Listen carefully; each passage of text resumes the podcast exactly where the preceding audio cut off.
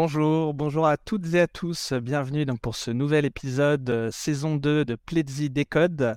Alors aujourd'hui, on va vous parler donc euh, d'un sujet euh, futuriste presque, le Web 3. Et j'ai donc avec moi Stéphane Truffem qui est donc le fondateur de Captain Marketing et auteur de nombreux livres dont le dernier que j'ai ici, La vague Web 3. Ah, c'est beau. Voilà, bah oui, tu me l'as envoyé en plus et donc, je, je l'ai bien lu et, euh, et, donc, on va rebondir aujourd'hui dessus.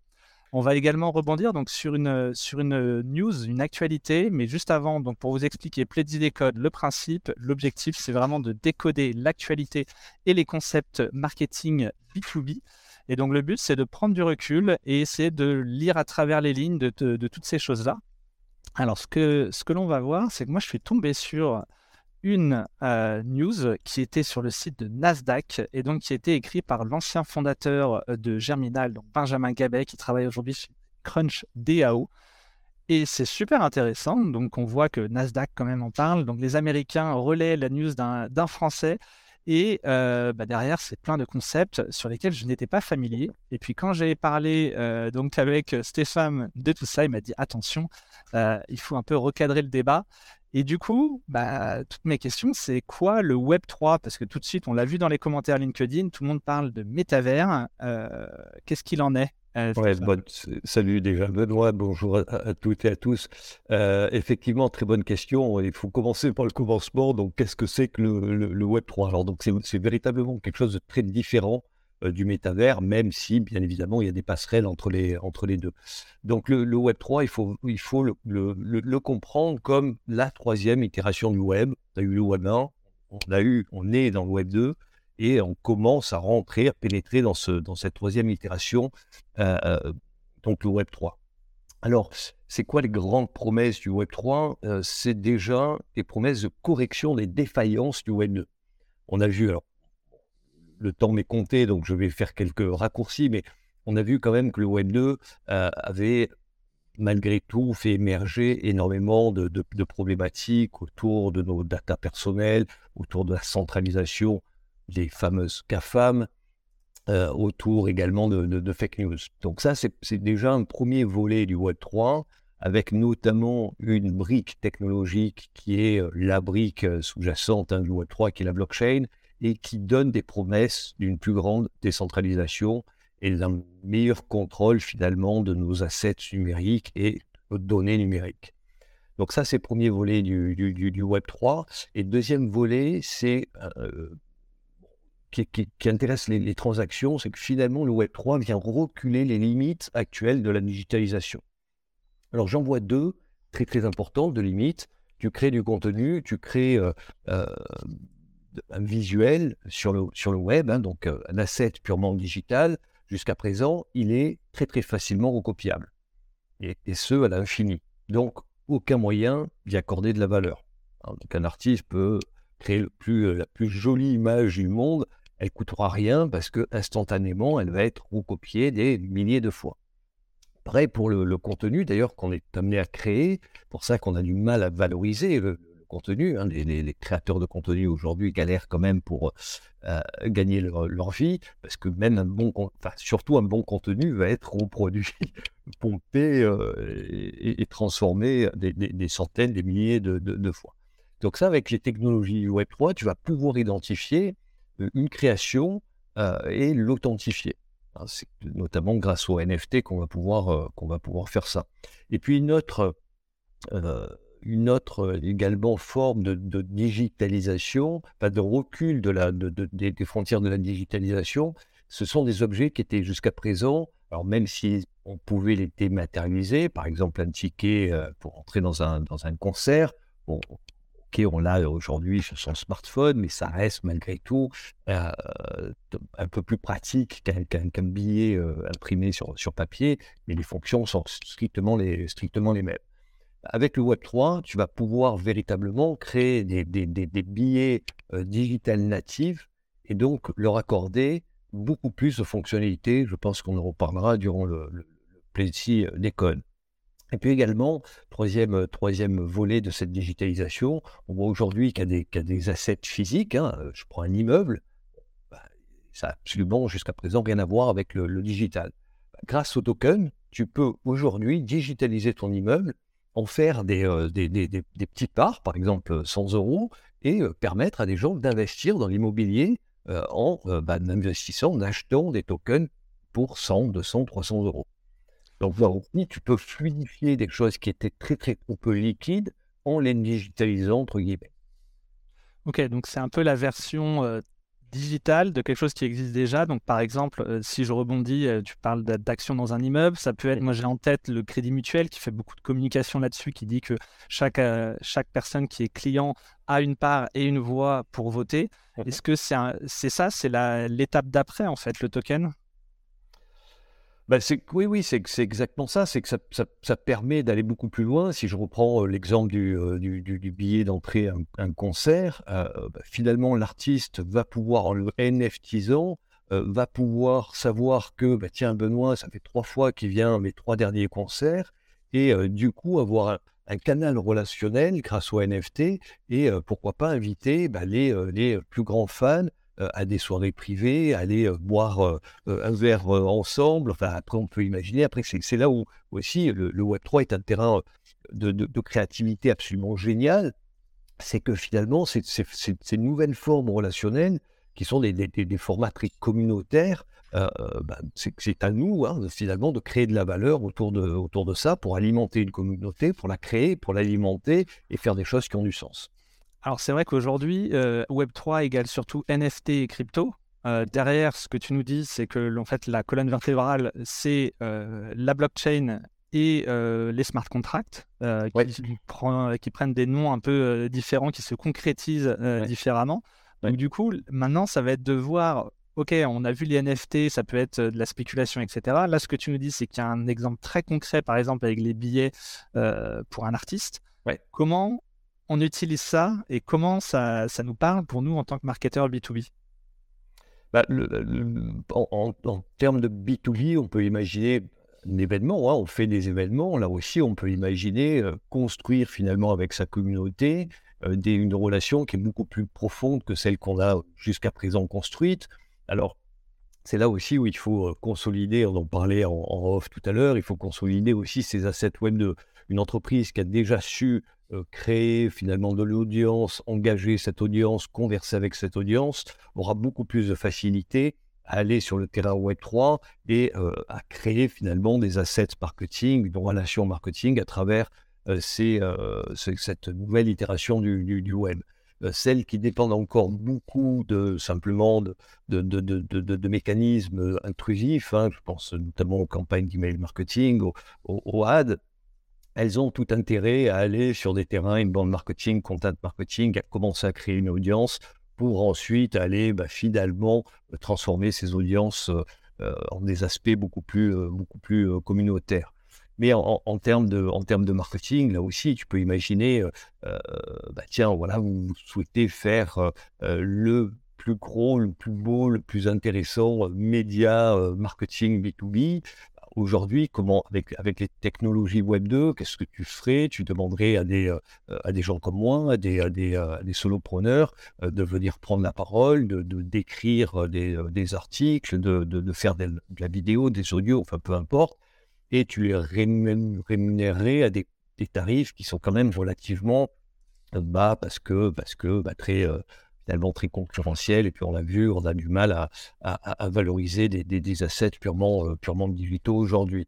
Donc du coup, euh, la personne qui va prendre la parole, qui va créer du contenu, elle n'a pas des mécanismes d'incitation excessivement euh, très, très importants. Donc, qu'est-ce qu'elle va faire? Elle va se dire bon, ben, j'ai un brief, je lui réponds, j'ai mon, mon, mon petit chèque au bout du truc, mais voilà, elle va pas produire beaucoup plus d'efforts que ça. Donc, on va produire des contenus qui vont être bah, quelque part un petit peu, un petit peu moyens ou déjà vus et revus par, euh, ailleurs. Là, tu peux imaginer des, euh, des mécanismes incitatifs beaucoup plus intelligents parce que qui vont être basés finalement sur une meilleure répartition de la valeur. Donc, un NFT, par exemple, hein, tu peux donner au créateur va, permettre aux créateurs finalement de, de valoriser la communauté que tu es en train de, construire autour de, ce média. Et si ce média, alors on peut imaginer que le média produise un chiffre d'affaires à travers par exemple des formations, des événements payants, si ce média-là commence à faire un, un beau chiffre d'affaires, sa valorisation va augmenter et le NFT, bah, pour le coup, va également s'apprécier. Au final, c'est un petit peu la version 3.0, on va dire, d'une BSPCE avec des, par exemple, la mécanique que font les startups. C'est-à-dire qu'au début, on, fait une promesse de quelque chose qui a peu de valeur au début, et si on réussit, ça va prendre de la valeur. C'est un peu ça, au final, le schéma. C'est exactement ça, avec des, finalement des, des, mécanismes qui sont excessivement fluides et qui sont également, et, c'est là où on, relie ça du smart contract, euh, qui sont euh, très sécurisants parce que tu n'as plus besoin de faire confiance en un besoin. Euh, ok, on va construire un truc super, ça va être valorisé, tu auras ta part bon, je suis obligé de te faire confiance, même si on signe un contrat, on voit qu'un contrat ne sert que, euh, ben, justement, quand il y a un bisbille, hein, on va devant euh, un juge ou un avocat et on dit, voilà, j'avais signé un contrat, euh, à toi de voir par rapport au contrat qui a raison, quelle, est la partie qui a raison. Là, c'est basé sur un smart contract. Alors, le terme de contrat dans smart contract est un peu limite, hein, parce que c'est plus finalement l'aspect smart qu'il faut retenir. Là, dans le, dans le smart contract, on va coder euh, euh, des clauses contractuelles qui vont s'activer en fonction d'événements. Donc, on peut très bien imaginer, je participe à ton grand média B2B, euh, je produis, alors là, on peut, on peut, je peux regarder un, un, taskboard hein, où là, tu dis, bah, tiens, j'ai besoin d'une vidéo pour expliquer, je sais pas quoi, bah, ce que c'est que le, le, le métavers. Je produis la vidéo, un comité rédactionnel valide que le contenu est effectivement qualitatif, à partir du moment donné où il est mis en ligne, automatiquement, c'est le smart contract qui va débloquer les fonds. et si tu as dit, voilà, c'est, je sais pas quoi, la vidéo, c'est payé 500 euros, automatiquement, je vais toucher 500 euros, voire même de la crypto, ce qui est encore un petit peu plus logique puisqu'on parle de, on parle de Web3. Donc là, tu vois que, alors bon, ça reste qu'un exemple, hein, mais tu vois, pour le coup, on a, on a euh, finalement euh, des mécanismes d'incitation qui sont beaucoup plus forts que ce qu'on a jusqu'à présent sur le, sur le Web 2, euh, des, mécanismes aussi de répartition de la valeur qui sont beaucoup plus importants et donc beaucoup plus décentralisés quelque part. Hein. Là, on, produit, on produit un contenu, bien évidemment, on veut en profiter parce que ça, ça, ça, ça permet d'alimenter la marque Pepsi, mais qui en profite également, c'est LinkedIn. Hein, et quand on voit les, quand on compare les chiffres d'affaires de LinkedIn et de Plaisir, bon, on voit vite qui c'est qui euh, en tire finalement euh, le, plus gros de la valeur. Donc là, là c'est des mécanismes où finalement un, LinkedIn décentralisé répartirait beaucoup mieux la valeur entre les créateurs et finalement les, créateur du, LinkedIn décentralisé. Ok, donc là, par exemple, euh, moi j'ai un exemple qui me vient en tête et que tu, dont tu parles dans ton livre, c'est par exemple tout ce qui est programme ambassadeur. Euh, c'est ce que tu as décrit, c'est que si je fais une vidéo, je gagne temps, etc. Uh-huh. C'est vrai que c'est un peu, on bétonne tout dès le début, euh, tout est dans un smart contract, tout est contrat. Au final, c'est l'avènement d'ailleurs des, des, professions légales, si on veut, mais digitalisé. Et à chaque fois que je vais faire quelque chose, je vais être rémunéré. Donc, au final, quelle est la plus-value par rapport, par exemple, à ce qui existe déjà? C'est vraiment la notion de confiance et de transparence, c'est ça? C'est la notion d'agilité, de confiance, de transparence, de décentralisation qui est excessivement euh, importante, de valorisation aussi, d'une plus grande valorisation de tes assets digitaux. Encore une fois, un contenu, tu peux dire, voilà, c'est que tu as un contenu Pledzi, euh, vous pouvez, et ça c'est un, smart contract aussi, hein, qui peut, euh, qui peut euh, finalement édicter ce qu'on peut en faire. Alors, vous pouvez le recopier ou pas. Euh, j'ai identifié l'original et l'original, il a tel prix, je peux l'acheter, le revendre. Je peux avoir des royalties sur le second marché. Voilà, donc, donc on peut, grâce à ces nouvelles technologies, finalement, appliquer des choses qui sont, qui sont des choses qu'on a l'habitude, la propriété, hein, tout simplement, donc avec, avec l'usage, avec la location, etc. Bon, bah, tout ce qui est applicable à quelque chose de physique, on va pouvoir aujourd'hui l'appliquer à des choses purement digitales. Ok, donc bien compris comment ça Web 2, Web 3. Euh, moi, ce que j'ai beaucoup aimé dans, ton livre, c'est qu'il y a un graphe euh, qui montre, qui superpose les courbes d'adoption du Web 1 et du Web 3, et on voit que ça suit exactement la même tendance. Et c'est vrai qu'on a, quand on a échangé avant le live, tu me parlais de où est-ce qu'on en était Parce que moi, je disais, mais c'est complexe, c'est technique. Euh, j'ai par exemple, j'ai créé un wallet, j'ai perdu ma clé. Enfin, c'est des choses, on en est tous là. Et tu avais quelques anecdotes là-dessus. Je trouve que c'est bien le travail que vous avez fait de défrichage, d'exploration sur ce domaine Ouais. Alors, bon, déjà, il faut, il faut moi qui ai connu la, la, première itération du web, hein, quand, euh, bah, quand j'ai commencé aux alentours de 98, j'allais voir mes clients, je vendais quoi? Du site internet et euh, du contenu pour alimenter ces sites web. J'avais des réponses, certaines réponses, heureusement pas, pas, pas, pas, tous mes clients, pas tous mes prospects, mais certains de mes prospects me répondaient Mes clients ne sont pas sur internet, donc euh, votre proposition de faire un site web ne m'intéresse pas. On était en 98, 99, 2000. Bon, euh, pareil, euh, arrivé de la vague euh, Web 2, médias sociaux, je suis très, comme tu le sais, marqué au fer rouge du B2B. Donc, 99% de mes clients sont issus de la sphère B2B. Et j'allais les voir en disant, allez, ouvrez votre page Facebook, exprimez-vous sur Facebook, ah non, non, non, mais Stéphane, euh, mes clients, euh, Facebook euh, en B2B, non, c'est pas possible. Ils n'iront pas parler de mes produits sur OK pour un resto, OK pour, je sais pas quoi, une paire de, Nike, mais mes, mes cols pour l'industrie, personne n'en parlera sur Facebook, c'est, ça sert à rien. Donc là aussi, on a un petit peu le, les, mêmes mécanismes hein, de, de, finalement de se dire bon, bah, c'est pas fait pour moi, c'est des trucs de gamers, c'est des trucs de crypto actifs, donc finalement ça me ça me concerne pas.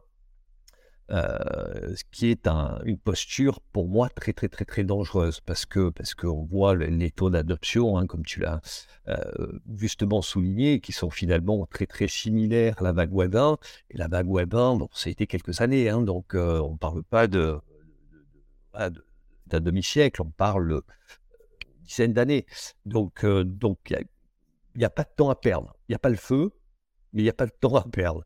Donc, donc la première étape, je pense c'est déjà tenter de, de, de, comprendre euh, ce, nouvel univers, cette nouvelle itération du, web. Alors mon bouquin, bien évidemment, il participe. Après, il y a énormément de podcasts, il y a énormément de contenu, euh, bien évidemment, euh, disponible sur le, sur le web, sur YouTube, sur des, sur des blogs et autres. Donc déjà, faire cet effort de compréhension parce que c'est peut-être l'itération finalement la plus euh, du web, la plus, la plus complexe à comprendre, euh, parce, qu'elle est très très technique. Hein. elle se base déjà sur la blockchain qui est, pas, qui, est un élément qui n'est pas évident comme ça à, comprendre. Ces histoires de décentralisation aussi, quand on est, quand, on est né sur des, euh, avec des systèmes bancaire, par exemple, ultra centralisé, se dire du, jour au lendemain, mais tiens, il ne va plus y avoir de banque centrale.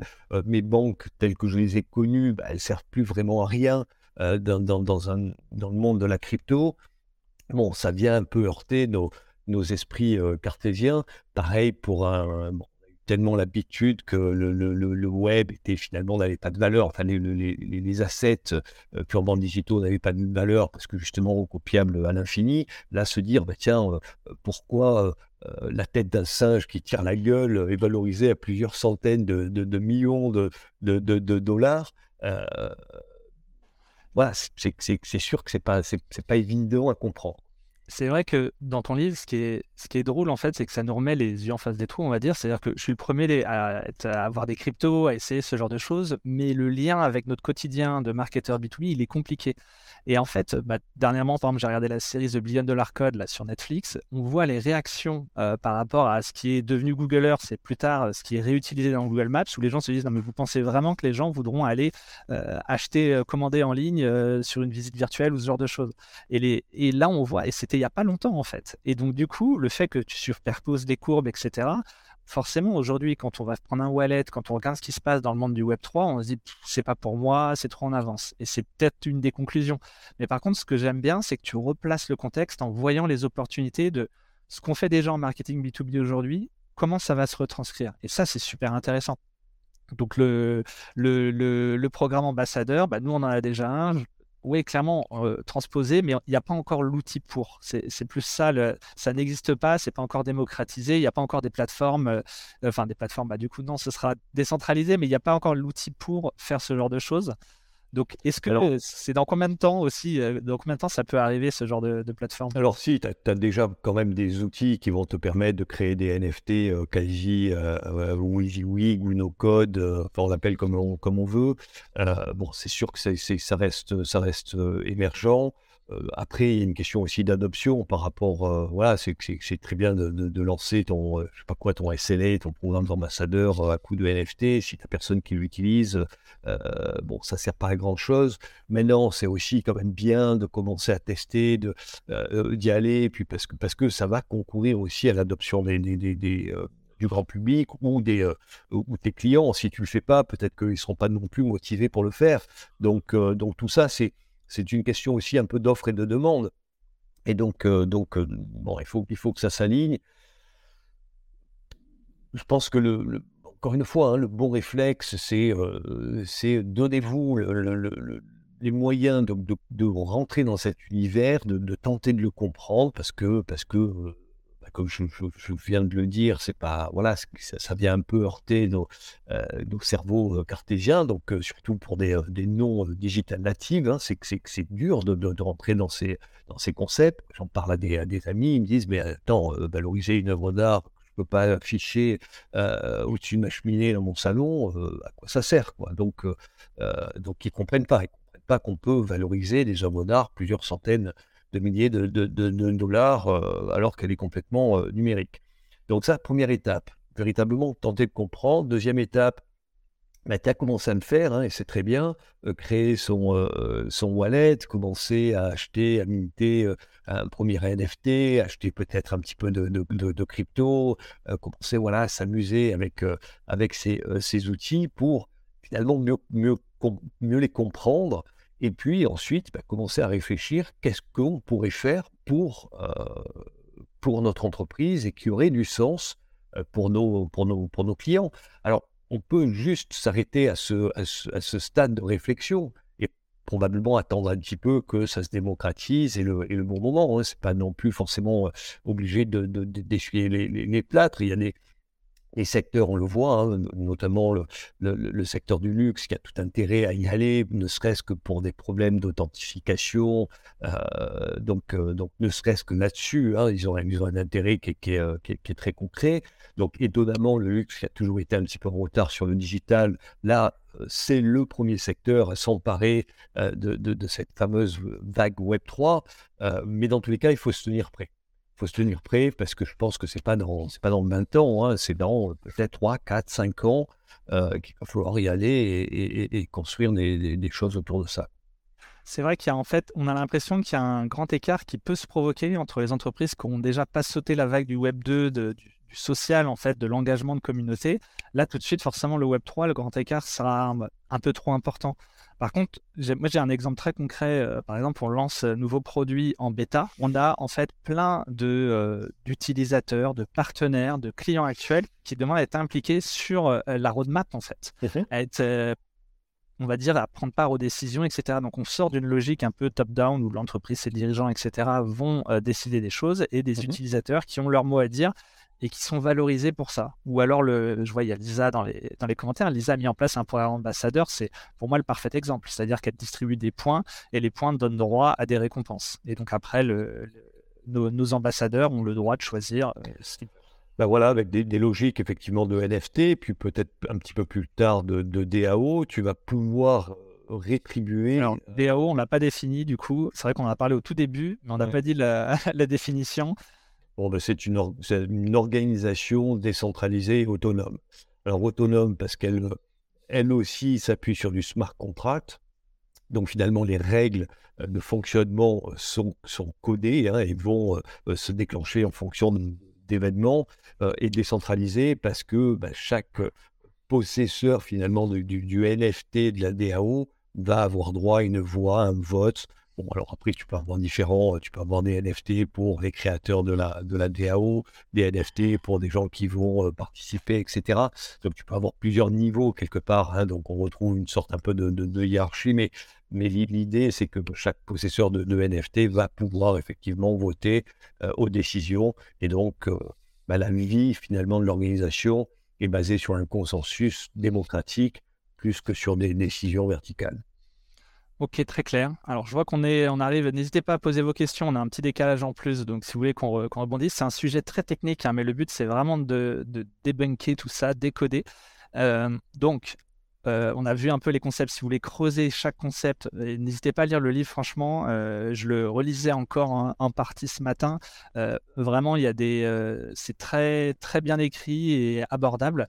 donc déjà, bien comprendre les concepts après s'y mettre et tester des choses. Et si on doit résumer en B2B, c'est vraiment essayer de voir ce qui existe déjà aujourd'hui, qui sera encore plus fluide après. J'ai en tête aussi par exemple des modèles associatifs, des modèles de groupement d'entreprises où chacun euh, pourrait euh, contribuer à sa juste valeur, euh, des, idées de roadmap, des programmes ambassadeurs, de SLA, de programmes partenaires également. tout ça, c'est des choses qui font sens en Web3 et qui seront encore plus puissants. Euh, donc euh, faites votre veille là-dessus, c'est le conseil qu'on peut, euh, qu'on peut retenir. je ne sais pas si tu as d'autres choses à rajouter pour un marketeur B2B, Stéphane? Non, puis sécuriser vos assets Web 2 si vous n'avez pas encore véritablement construit d'audience, si vous ne savez pas encore véritablement comment arriver justement à dialoguer avec cette audience, faites-le. il, est, vraiment temps là pour le coup de, de s'y mettre parce que, parce que là, on va parler de, de, on quitte l'audience pour aller sur quelque chose encore plus impactant qui est la communauté. Hein. Donc, une communauté, c'est plus autant une audience, ça peut être un peu top-down, je produis du contenu, mon audience vient la, la, consommer. Bon, il y a quelques échanges à travers des commentaires, des questions comme, comme ce matin. là, la communauté, on est beaucoup plus sur un pied d'égalité, hein, donc c'est encore plus horizontal qu'une audience. Euh, donc, les, entreprises qui n'ont pas su créer ces audiences vont avoir quand même beaucoup, beaucoup, beaucoup de mal euh, à franchir le cap euh, de, la, de, la communauté. Donc, donc voilà, ça serait déjà mon premier, mon premier conseil, renseignez-vous, commencez à comprendre le Web 2, commencez à pratiquer d'un point de vue personnel pour bah, mieux finalement euh, anticiper les disruptions que, que porte cette nouvelle euh, vague et puis consolider vos assets, euh, vos assets inbound marketing, content marketing, parce que tout ça va vous aider à rentrer plus facilement dans cette, dans cette nouvelle itération. Super, merci Stéphane en tout cas pour tout le travail que tu as fait dans ce livre, donc avec Stéphane Gallieni, vous étiez deux Stéphane. Euh, ça aide beaucoup à anticiper cette vague euh, du Web 3.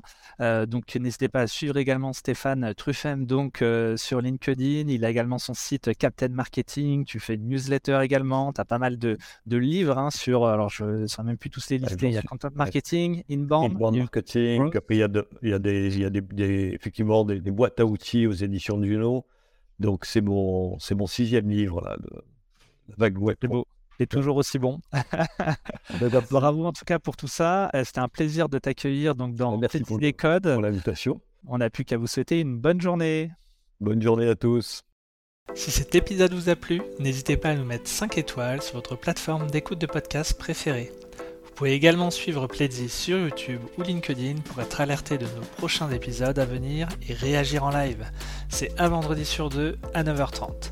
Et si vous vous demandez ce qu'est Pledzi, c'est un outil de marketing automation pour les marketeurs B2B débordés. Il vous permet d'accélérer votre cycle de vente pour envoyer des prospects qualifiés à vos commerciaux. Notre recette magique, un algorithme et une fonctionnalité, les campagnes intelligentes, qui permettent d'éviter de créer des usines à gaz avec des workflows. Rendez-vous sur pledzi.co, que ce soit pour découvrir notre produit ou être alerté du prochain Pledzi des codes. À bientôt